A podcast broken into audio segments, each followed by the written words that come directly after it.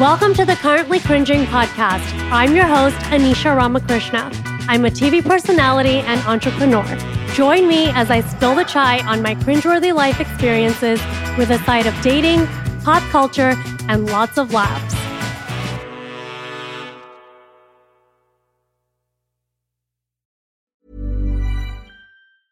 Ryan Reynolds here from Mint Mobile. With the price of just about everything going up during inflation, we thought we'd bring our prices down. So to help us, we brought in a reverse auctioneer, which is apparently a thing. Mint Mobile unlimited premium wireless. Ready to get 30, 30, bit to get 30, bit to get 20, 20, 20, bit to get 20, 20, bit to get 15, 15, 15, 15 just 15 bucks a month. So, Give it a try at mintmobile.com slash switch. $45 up front for three months plus taxes and fees. Promo rate for new customers for limited time. Unlimited more than 40 gigabytes per month. Slows. Full terms at mintmobile.com. Hiring for your small business? If you're not looking for professionals on LinkedIn, you're looking in the wrong place. That's like looking for your car keys in a fish tank. LinkedIn helps you hire professionals you can't find anywhere else, even those who aren't actively searching for a new job but might be open to the perfect role. In a given month, over 70% of LinkedIn users don't even visit other leading job sites. So start looking in the right place. With LinkedIn, you can hire professionals like a professional. Post your free job on linkedin.com slash people today. Hey, it's Ryan Reynolds, and I'm here with Keith, co-star of my upcoming film, If, only in theaters May 17th. Do you want to tell people the big news? All right, I'll do it. Sign up now and you'll get unlimited for $15 a month and six months of Paramount Plus Essential Plan on us. Mintmobile.com slash switch. Upfront payment of $45 equivalent to $15 per month. Unlimited over 40 gigabytes per month. Face lower speeds. Videos at 480p. Active Mint customers by 531.24 get six months of Paramount Plus Essential Plan. Auto renews after six months. Offer ends May 31st, 2024. Separate Paramount Plus registration required. Terms and conditions apply if rated PG. The following podcast is a Dear Media production. Hi, I'm Caroline Stanbury, and I am divorced, not dead. Fresh off the back of my divorce, I'm bringing real stories, real life, real talk on all things that aren't said. Why do we put so much pressure on ourselves for the happily ever after? Does our love story really have to be one great lengthy novel, or can we be happy with a book of short but exciting love stories? I guess we'll find out on Divorce Not Dead. And lucky me, you'll be joining me for the journey, so buckle up.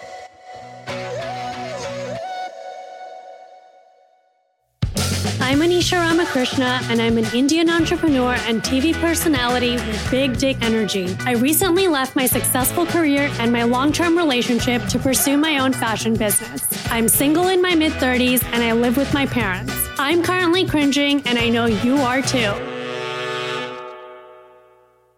Hey guys, welcome to Currently Cringing. Today I have a very special guest, Nimesh Patel. Welcome. Hi, thank you for having me. Thanks for being here. So, I actually discovered you on TikTok. Uh oh, that's my, a new foray. Yeah, yeah. I was scrolling and I was like, wait, is this guy Indian? Because where did your accent come from? I love it, but I'm like, this guy is Indian.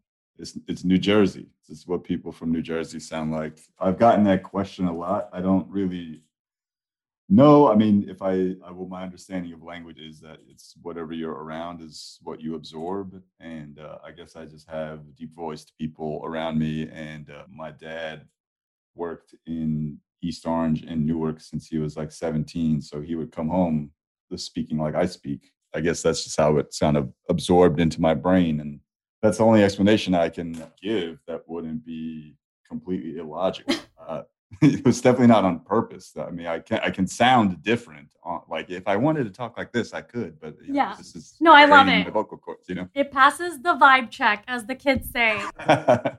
Thank you. You know, I'm 36 on TikTok, feeling 85. Yeah, I hear you. It's rough. you. My best dance moves are behind me. so, you're from New Jersey. I mean, you have a Wikipedia. You're a big deal. I have a Wikipedia, which is very surprising to me too. Yes. So your dad came here, well, your grandfather came here in the 70s and worked Mm-hmm. at Macy's. That's iconic. Yeah, he worked at it was called Bamberger's back when he uh, first started working there. He was a cashier in Newark, New Jersey. Then he moved to Parsippany, New Jersey. I don't know how they picked it. I should know the story. but Maybe that's a question I'll ask my parents. I think it was just like random. Yeah. I think they're just like, where's cheap and where can we get a house where all six of us at the time could live? You know, my grandparents and then their four kids were adults. But you know, that's how it was back in the day.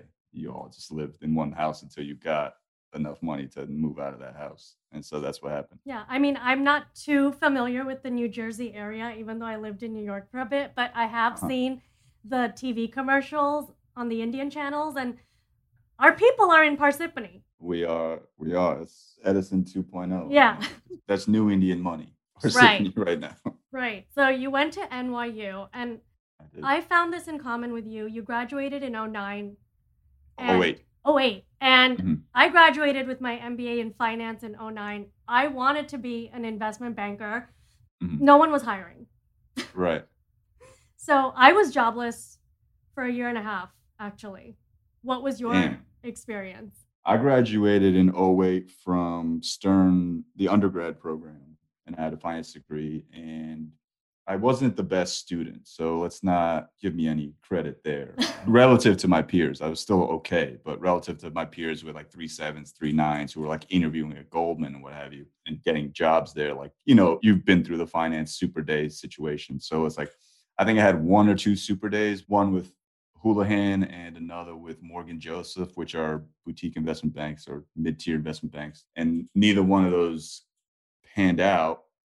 Um, although Houlihan, I look back and been like, I could have, I should have gotten that job had I like said X, Y, Z. Right. Morgan Joseph, had I like touch base with my friend who used to work there, he could have hit his MD up and like, yo, just hire this guy. Both of those didn't work out. But so once those didn't pan out, it might have been like April of or May of 2008 when like I was finally like I was in the crux of like the final stages of recruiting and nothing happened. And then by that point, my heart wasn't, my brain wasn't in finance. So it wasn't like I thought I would just get a job easily, but that didn't happen. And then I wasn't looking elsewhere. You know, I had friends who got jobs i was like working in audit, working in X and Y, and like other places within finance that would allow them have now played out so that they're making crazy money, but it wasn't the traditional banker route. And I was just following what I thought people would do. So when I graduated in 08, I was kind of listless. It's like, fuck, what am I going to do? Right. moved back home to Jersey, got a random internship at this company called fivemin.com. And I was like making like 10 bucks an hour commuting from my parents' place. And I felt like, why the fuck did I go to school? you know, then I got a temp job at Bloomberg in Skillman, New Jersey.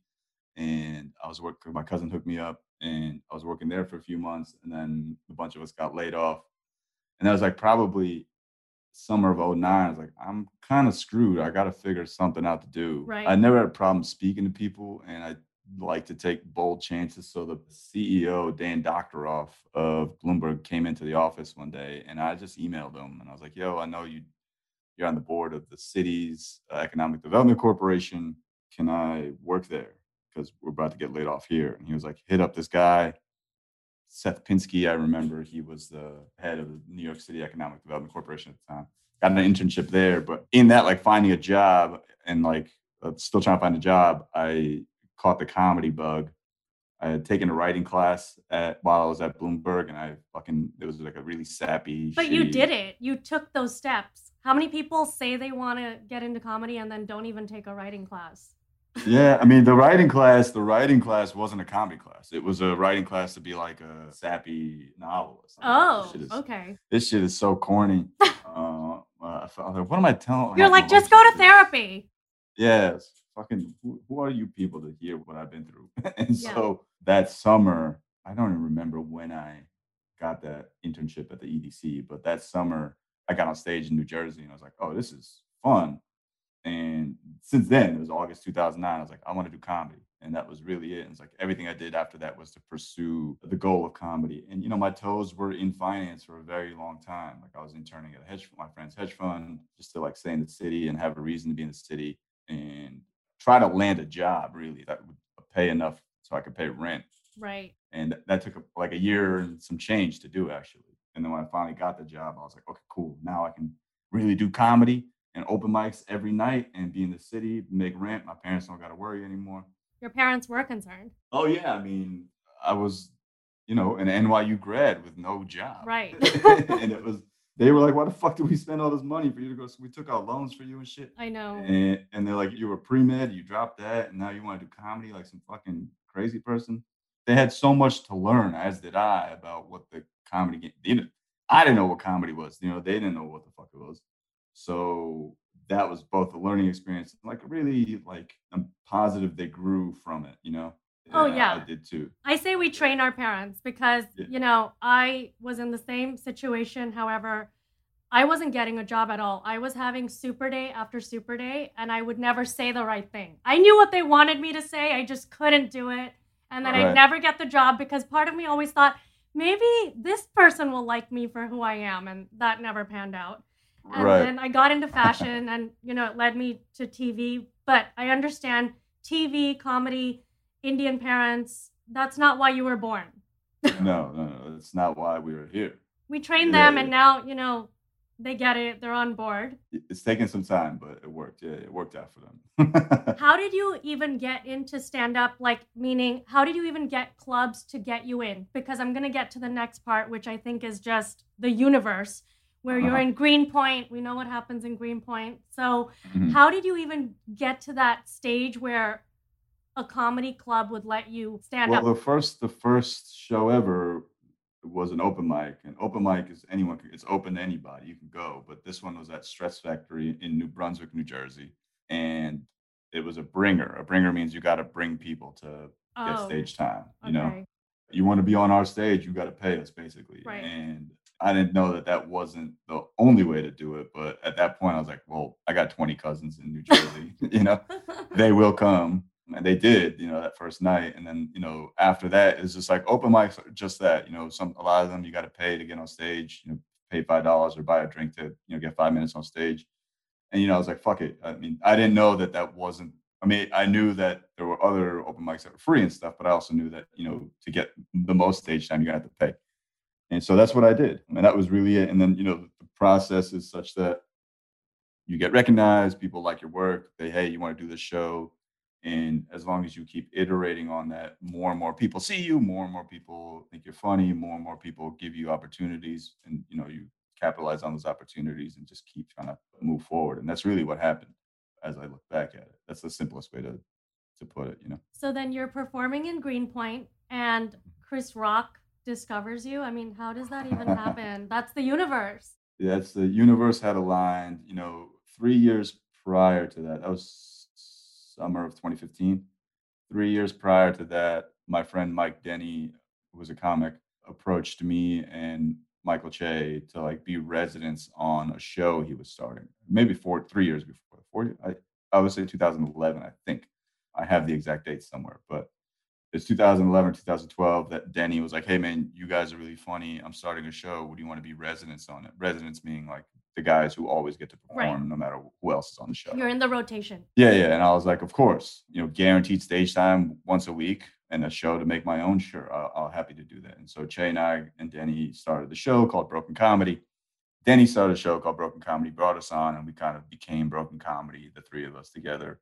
And by the summer of 2015, we had become, you know, one of the hottest shows in New York. You know, a lot of that was due to the fact that Che was like a exponential growth in terms of how popular he became and how he was always like the funniest guy in the world but like his popularity kind of drew a lot of people to the show and at some point became like the show to be at only because who knew was going to drop in and, and watch or hang out and whatever so by that summer it was a very hot show and this comic named langston kerman who you'll see in the boys on amazon and he's been on Insecure and comedy central super funny super nice he was performing on the show, but Chris Rock was coming to watch him because a producer wanted to attach Chris to a project that Langston was on. And Chris was late. And so Langston couldn't go up until Chris got there. And there was no other comic there. And I was like, I'll go up. And Kevin McCaffrey was went first, super funny guy, and killed, like destroyed the room. The Yeah. room is normally notoriously like impossible and I tended to bomb there nine times out of ten because it was my room. I just fucked around, and I also, you know, wasn't the best. And so Kevin destroys. I get a text. Chris Rock is outside. I was like, oh shit! Now I'm definitely going up. If Chris is here, I'm going up. That's the energy, like I say, big dick energy. That's the energy you need because that's your moment, right? That's the opportunity. You have to be ready. And you weren't scared. You were ready. You got to know when the universe is aligning for you. And I wasn't thinking that then. I was thinking I'm performing if Chris is here. Right. you know, Chris is seeing me at my best. And the room was super hot. And Chris walks in. I was like, I'm either gonna destroy my life or I'm gonna fucking have a great night. So I went up and I'd written a joke in the bathroom while right before I was going up. That's where the magic happened. It really was. My dick was in my hand. and Cecil the lion had just died. And I was like, why do we care about lions? You know, I had four chickens today. and for some reason that hit Chris. I remember saying that on stage, and I was like, that like the way I work is like I'll try to have something that I'm really excited about to say. So that like subconsciously or consciously while I'm on stage, I can be working towards saying that.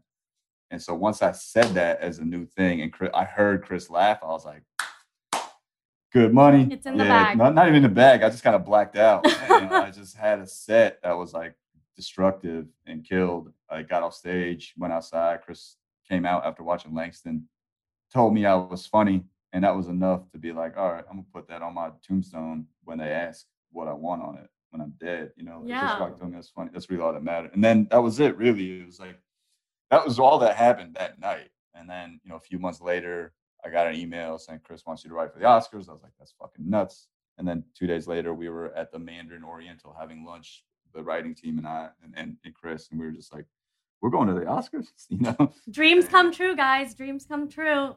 You wrote for the 88th Academy Awards. I did, yeah, 2016. And then you became the first Indian writer on SNL. I did, I did. No one I can take think- that I away. think no one has challenged that fact. I hope there was another Indian person because I don't want to be the hero, but I'm happy to be the hero uh, if y'all need one. We need uh, one. that that was it. Yeah, it was it was cool. I mean, me being Indian had nothing to do with it. Right. Just, I, I just happened to be Indian when I got hired, but that's not to say that should just be like, oh, an Indian person can work there. It can be possible, you know. So Well, and then I'm going to briefly touch on this because I don't like to dwell in the past and it's onward and upward for me. But you had that Columbia University incident in 2018. I uh-huh. heard you on Joe Rogan. I like to pick a lane in life. I think the joke was funny.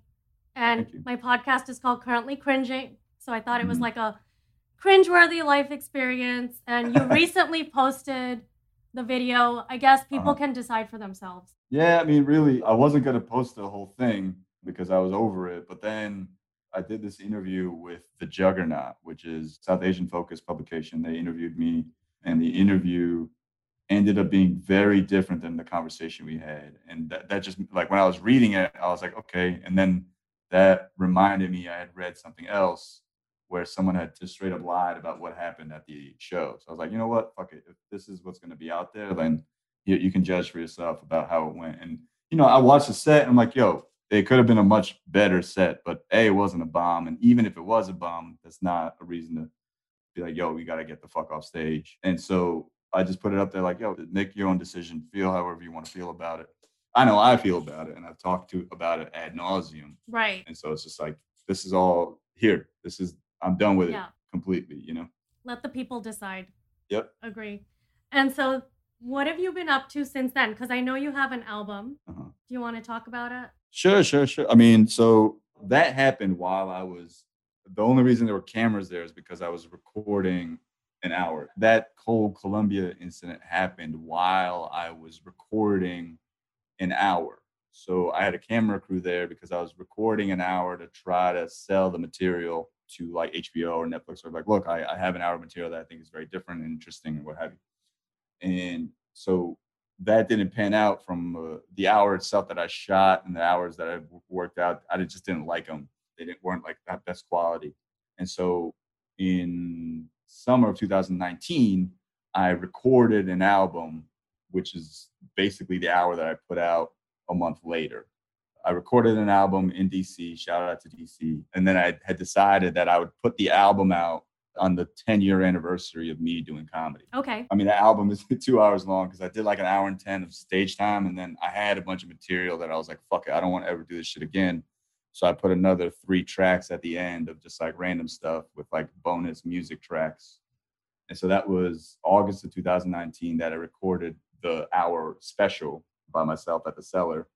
Um, to again, then if I could shop that hour, I would be very happy with. And so that's that's where I started shopping around for like six months or so. Netflix said no. HBO actually came to the taping and they liked it, but they're like, he's not famous. And Right. uh, and the industry is so, for lack of a better word, myopic. You know, you have a finance background. I have a slightly finance background where it's like, I understand risk assessment. And it's like, if you understand that I'm a very low risk investment with a high return profile, I would be betting on me constantly. But, you know, the business doesn't work that way. The business works, they'll take just large bets on people that already exist for a very small return, which is stupid to me. That's not how Buffett invests, you know? And so they didn't buy the hour. And so in March of this year, once quarantine happened, I was like, fuck it. I'm just going to put it out. And it's got 805,000 views now. So in seven months or whatever is, no, not even nine months. Very happy with that. After I put the hour out, after I had shot the hour, I decided I was going to record a music album because at the end of the album, I put a bunch of comedy music tracks. I love a Weird Al. So at the end of the album, there's two bonus music tracks. And that inspired me to then record 10 other Weird Al inspired music tracks. So I did that all of last year, or the last three months of last year. My friend Armin, my friend Will, Mateo, and Steve Castillo, we worked together and put this crazy album together called Platinum Patelities, which I also put out over quarantine. And that's really it. I mean, I'm skipping a lot. Well, people can check it out at patel2020.com. I've been very prolific, I think, in the sense that I've just done a lot since Columbia. You know, like half of 2019, I worked for Full Frontal with Samantha Bee, where I was a field producer there. While I was a field producer there, I made my music album and I recorded my first hour that I put up on YouTube in March. And then once quarantine hit, I was like, fuck, I'm not gonna be able to do stand up. I got approached by a friend who wanted to do something about climate change. And his friends, investors, had this idea of like doing a bunch of tweets and about with animals, talking about how their lives have been impacted by quarantine. Right. And I was like, that's kind of goofy. No comedy writer's gonna want to do that. But my friend Mookie and I, Mookie Thompson, who was a comedy writing savant, we pitched them this idea of animals in quarantine and how they would react to what's going on in the world with the themes of climate change and and capitalism at the forefront and the subtext of what we wanted to be talking about. And that's the Zoo Idiots, which is like my proudest work of this year. It's a labor of love that we made to get. I voiced one of the characters. Mookie does one of the characters. He did all the sound and editing, and then our friend Rob Lynch did the animating, and my friend Matt Weir is a producer on the show, did like storyboards and does all the anim- some of the animals. And it was just like so much fucking work. Yeah, it's a lot. You've done animation before? I haven't, but people don't realize how exhausting content creation is in any form. It was so much work for just a little, like 10 minutes of stuff, but you know, it was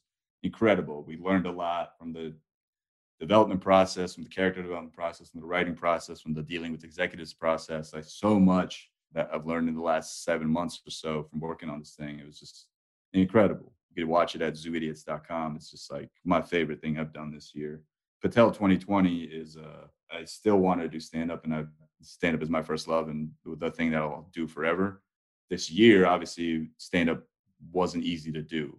And I kept writing and I had a bunch of stuff that I was like, I never want to talk about this shit again because it's 2020 is just like right. it's been such a wild year. I was like, I never want to talk about COVID again. I never want to talk about being sick. Kobe died. I was like, this is the year to talk about how much he meant to me. And so I went back to DC, recorded four shows, two hours each night, and some speakeasy illegal shit. Everyone was masked, but it was definitely indoors. Recorded that and put that out like a half hour kind of mixtape on YouTube yeah. not two months ago, a month ago. Yeah. I think people want to see, you know, comedians. I saw Russell Peter in April, I think, with a Where? mask in Miami. Oh, nice, nice. Yeah, Yeah, I at mean, the Improv. those places were slow to shut down, so people got those shows in, you know. I went, yeah.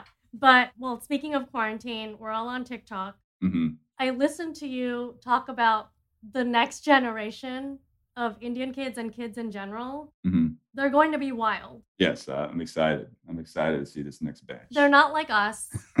They look better. First of all, they look better. They're staying in shape. They got good skincare. They're looking like Korean skincare kids, you know. And you know, they're emo. They're emo. They're not afraid to talk about their feelings. They're deep. I'm glad the pendulum has swung in that direction. You know, our parents are like very stoic and, you know, hardened. You know, our generation, this generation is like in the middle. So we're trying to figure things out. And the next generation is still trying to figure things out, but they're more open about it, and which is great and uh, beautiful to see. Yeah, I mean, we need to definitely talk about mental health in our culture, which I know you try to do a lot. I Yeah. think that's important. And a lot of people don't know. Well, I saw you're also a writer on the Late Night with Lilly show. Yeah, that just started. Shout out to Lilly That's a huge deal. Start, thank you. Yeah, it started two weeks ago. I think I got the call like a day or two before Thanksgiving that I got the job. You know, season one was what it was. We're approaching season two. I, wasn't on season one, but she's approaching season two very differently. And I'm excited to see what we can make happen, you know? Yeah, as much as we have cancel culture, I think we don't want to see people play it safe. I don't want to see that either. And uh, I don't think Lilly will. I think we're going to have a lot of fun. I'm hopeful. So that's what I'm doing. Yeah, that's really exciting. And Thank you. you also got married in a pandemic. I agree with you. You keep your private life private, and I keep Yeah. my personal life private too, even though it's non existent right now because I'm single in a pandemic. Uh-huh. But you did get married in COVID. So, did you I did. have both families there? How did that happen? we were gonna have two ceremonies, a Hindu one and and a traditional American one. Both of them got postponed, but my dada is like really old, and I was like, I gotta get married, at least on paper. And so, luckily, our apartment building that we live in in Brooklyn has a, a nice rooftop, and the building was like, yeah, I mean, you know, ten people up there. We didn't ask permission; we just been here. You just so did it. You just got married. Yeah, yeah. And you know, so one of our friends who was supposed to administer the wedding couldn't because she couldn't get the paperwork done because of COVID. But one of our other friends had been ordained, and one of my closest friends, so he administered the wedding. My parents came, her parents came, my sister, her sister, and, and brother-in-law, and their their son, and then two or three of our friends, like well, our friend who was supposed to administer, and then two of our other friends who were like my wife's closest friends. And that was it really. It was just like a very small tight knit group as close as we could have it. And you know amy and i my wife and i both had covid so i felt like a superhero you know i didn't i didn't feel any concerns about getting it or or anything of the sort. So i was like yeah you guys can come. We'll, we're safe. We'll be safe. Like that's what life is at the end of the day is spending time with people you care about. Right. why would you you know, there's a few things you know no one's telling you to put your life at hyper risk but you know seeing your kids get married is one of those things where you kind of have to. So Yeah. that was really it. That was the impetus behind it. And so just so i could call my dad and be like we did it. And show him the ring you know Yeah. I mean, we're all kind of in the same boat. I think marriage is obsolete, but I would like to get married. You know, I, Mhm. I believe in monogamy and I'd like to get married, but mainly do the whole paper thing for my family. right That's what it would be for. Yeah yeah yeah marriage is interesting it's obsolete you think this one? I mean, I believe in monogamy, but do you really need a paper? To me, it's, you know, yeah i don't know I don't know. That's another discussion in therapy, right? not, not for us. not for us no i'm not qualified No. to have that conversation So you were saying that, you know, that's what life is about, right? The people around you and your family and your closest friends. So for me, I think being out there, right? You put yourself out there. Mhm. I put myself out there in media when you're doing this. And then you have to realize you're not going to be for everybody. Not everyone is going No. to like you. And what matters are the people that you have around you. And you need a strong circle of people. Absolutely. I mean, I've felt that way since the beginning, and for better, or for worse, I've kept my comedy circle close, and a lot of that's been because of I've always had my cousins and my sister and my family to just be like, "Yo," you know, like when I was at SNL, the people I brought to the writers' room were like as guests were just like my cousins or people like my NYU friends that I've known since 2008. You know, it was or 2004. It wasn't it was like just random new people or Yeah. random new friends I've known. For, it was just like the closest people I've been with me since day one. People whose couches I slept on and food I've eaten. Yeah. um, people who gonna be the really know you. Yeah, because I mean, for me, I'll say being on a reality TV show, and everyone's going to have their opinion, but the opinions that matter are, you know, your family and your friends. Exactly. That's all that matters. You come to learn that even if 49% of the people don't like you, 51% is still an important amount of people. and so that's really the only thing that carries Exactly. carries over, you know? And where can we find your content? I mean, I think you're so funny. And do you, you. have plans on touring? Like, what's going to happen? Who knows? I mean, you know, we'll see how this small YouTube success will play out. You know, I went from you know putting my hour out and then following it up with like tons of clips and then my half hour Patel 2021, just trying to build on my subscriber count and hopefully that converts to tickets. You know, like when I did the DC shows, that was all people who came from YouTube. And you know, it feels like we're going to go on lockdown again for another two or three months, and it feels like we should. I'm pro that happening because Yeah. this needs to end. Australia and like Taiwan are having like ultra fests. you I know. I'm like, I want to go. yeah, you know, and it's like the America's just like we're the best country in the world, you know. But I'm in I- I- Florida. I, think that's enough said, right? yeah, I mean, I, I was there this past weekend, and it's Yeah. like okay, nothing's going on. It's like what COVID, but touring wise, we'll see. I mean, I, I have nothing booked that like officially, but I'm working on booking stuff for the next like cycle. Hopefully, January, February, I can go to some places and be safe. But really, it's going to be focusing on my new job with Lilly. And if you want to see me, all, all the stuff that I put out, it's like zooidiots.com is a thing I want everyone to watch because it's such a like I'm a stand-up, but I needed to show the world, look, I can write hardcore jokes, do animation, story structure. And that's the that again, like my proudest thing of this year is the fact that I made a cartoon with a friend of mine. And then Patel 2020, if you want to watch stand-up, And then what's your TikTok? at finding Nimesh. There you go, guys. Thank you so much. I know Thank you have a lot going on. I really appreciate it. Thank you for making the time. Yeah, we'll be in touch. For sure. Thank you so much. Take care of yourself. Good luck out there. Thank you so much for sipping the chai with me this week. If you like the show, remember to rate, review, and subscribe. You can also find me on Instagram at Anish Ramakrishna. I would love to hear from you. Join me next week for more chat.